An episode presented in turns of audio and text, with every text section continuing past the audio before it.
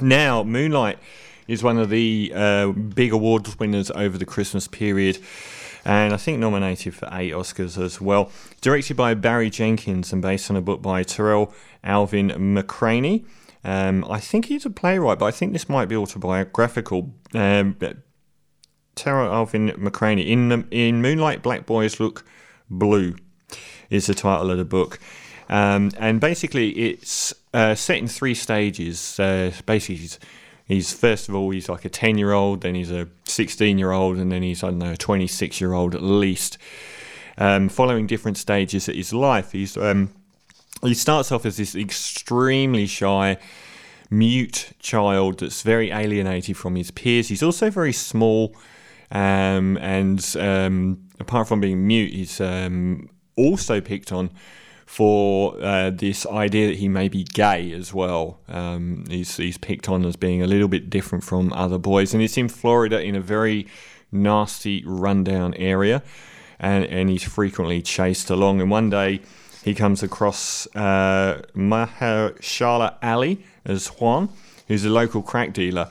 Um, and he's uh, probably the most charismatic person in the film, and he um, basically lives with uh, Janelle Monáe, the singer who turns up here as Teresa. And I always thought she wears she wears very uh, desexualized clothing and stuff. And I always thought she was quite a boyish figure. And she's so voluptuous. She's beautiful in it as well. I didn't at first. I was like, is that really Janelle Monáe? And basically, they take the child under the wing and try and show him kindness and everything. And there's a, his mother's um, played by Naomie Harris is a, a, a, habitual drug user to the extent where his home life is is why he's always on the streets, and also pays for the drugs by selling TVs or turning tricks and other things that make his life hell, as well as being very very up and down. So he takes sanctuary with this other couple quite often. Um, there's a there's a really good bit in it where the boy basically like the the guy that's the crack dealer, who's actually a decent guy, apart from the whole crack dealing thing, um, and takes a lot of care and time to try and. Um, you know, show off this boy and show him. There's like a big metaphor thing about taking him to the ocean and teaching him to swim for the first time, which is very metaphorical and obviously to do with the book about um, black kids in moonlight under the sea looking blue uh, where the title of the book came from. And so there's one day where the mother actually comes to buy crack from him, and he's having a massive go at her. And then she has a massive go at him, saying, "You're selling me it," which is quite. It's, there's a weird dichotomy there. And then the son goes to this father figure, and, and he's like, "Is my mum taking drugs?" And he's like so disappointed and crying, and he's like, "Are you selling them?" And equally the same, and it's quite a powerful moment uh, he can't because he can't say anything back. Um, and it basically it's a very very simple story, and it moves on to his teenage years. The same sort of thing happens. He's picked on, he's bullied. A couple of really bad things happen, and then it moves on to him being an adult. Uh, and he, the, one of the defining characteristics is that the kid is gay, broadly speaking, and that's difficult. You'd understand if you watch the film. Um, and he basically get, becomes involved with his friend Kevin, and um, his friend Kevin's a very outgoing, very confident, has girlfriends, but also plays both sides of the park as well. Um, and they they become estranged, and it moves forward to when he's an adult, and he's actually been in jail. Well, it's at least ten years because he's been in jail for a long time, and they say it's been over ten years since we last spoke, and so on. And it follows it through.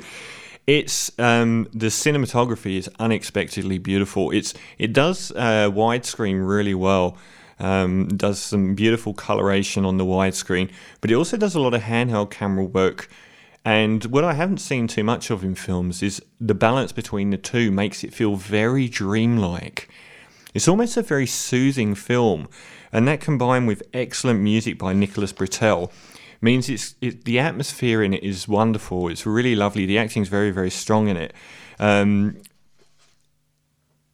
is it a great film, a, a best picture film? Is it is it a really wonderful film? No, it isn't at all. It, it really isn't. I I like the film a lot. I thought the craft in making it was wonderful, but it is so limited in scope. It's very very a very small story told quite intensely over a, a fairly long period of time. It's like I watched, I kept comparing it in my head to Manchester by the Sea, which I absolutely raved about. That kept me ticking over throughout with you know revelations or unexpectedness or or a broadening of characters. And uh, I felt like I knew everything that was going to happen in this movie within the first few minutes, and I was right. Um, so it's got quite a limited. The screenplay is nice in how it plays out, but it's so, it's so limited in the story, and I felt like there's three sections. The first one was really interesting and good. The second one kind of replayed the first section, and the third one, pretty much nothing happened.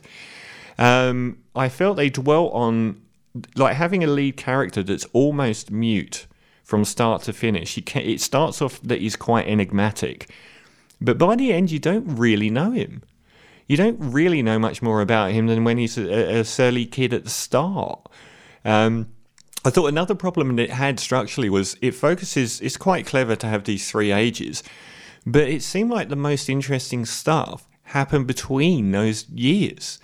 Like he spent years in prison, and in the, I'll give you an example. In the last bit, he sort of reunites with this uh, sexual encounter he had with a man, with a boy, uh, as you know, ten years later as a man. And it's a big reveal, but I'll give it away anyway. And he says, like, basically, he's had no physical contact with another human being in the interim. To me, that was really interesting. I wanted to know what happened there because he's gone from being this, this tiny kid that's always big on to being this massive, beefy, good looking, charismatic, confident local drug kingpin. And you think, well, what's happened in those 10 years that you've never been with anyone? And how did you get away? living in this very macho environment where women and you know if if you were gay you'd be having to hide it but even if you were gay you'd probably be doing a lot of it um, I just wonder why he hadn't done all of those things and there's another problem is the best characters in it like Janelle Monáe and uh, Mahershala Ali who won an award the Screen Actors Guild award and also his mum Naomie Harris they kind of disappear from the story a lot like those two, the first two, just disappear from the story without any sort of rhyme or reason or warning. They're just gone. And those are the bits probably in between the two stories that you don't ever see. And they're much more interesting than the kind of long silences and intense looking off into the distance, which populates most of the movie. And I think that it was because it's so beautifully put together and so hypnotic. It took me to about the halfway stage to realize there isn't much of a film here. And I did like the fact that they made gay not the defining characteristic of the movie, like it has to be special because he's gay. It's that you could have taken that out. You could have tweaked his best friend to being a, f- a female. You could have tweaked the bullying not to include him being gay because he was already being bullied for being sly and shy and everything else. It never seemed to have any element where it impacted on the story or what happened and it kind of just sort of drifts into the distance, slower and slower and slower. And I thought that was a shame because there was so much I liked about it, but it, the people raving about it and saying it's the greatest picture of the year and stuff like that, there isn't enough there to say that it is. It's, and the main character, although he's fairly well played, I didn't feel like he grew at all. I felt like he was exact as an adult. He was virtually the same. Maybe he was confident as an adult, and maybe he put on muscle bulk and stuff like that. But a lot of the confrontations he had with other people, particularly from his past, he was exactly the same kid, and there just wasn't a lot of growth. And the side characters were probably more interesting than the main character. So I did think it was a, a big letdown for me. It was certainly not a great film. I would give. Um, it's it's so slight you could sum it up in in you know a few sentences, and I I just don't think the choices they took. It sounded like if you read the book, there was a whole life going on there that you just don't hear about. It's sort of more cerebral, yet it doesn't sort of have any depth behind the cere- cerebral nature of it. There's only so long you can look at this guy just sort of staring off into the distance, not speaking when spe- people are speaking with him, without going, well, how am I going to find out anything really about you? And you just don't really. So, Moonlight is a big disappointment for me, even though I did like it, and even though I, I really appreciated the craft uh, and its dreamy tone. It's pretty empty as a film. I'm going to give Moonlight a six and a half out of ten. And a lot of that's probably, and it, the other thing is, is it's not original. Like we've seen these coming of age stories a million times, and what we see isn't that different. Even though he's gay, isn't that different to a hundred other coming of age stories I've seen. So I've got a feeling critics are getting a, a fair head of steam on this one over nothing. I'm going to give it six and a half out of ten for Moonlight, the work by far the, least impressive. I don't want to say worse because I didn't dislike it. I liked a lot about it. But I was like, I, when Manchester uh, by the Sea finished after two hours and 20 minutes, I was almost hurt. I was like, don't stop now. I really want to know more about these people. I want to know more about what's going on. The last probably 45 minutes of these two hours, I was counting the minutes down. And I knew where it was going. And it went to even less than I thought. So, I mean, like, six and a half out of 10. Be really surprised if that walks away with a lot of, a lot more awards. Uh, this is from Nigeria 70, something I'll be mining all year from 2000.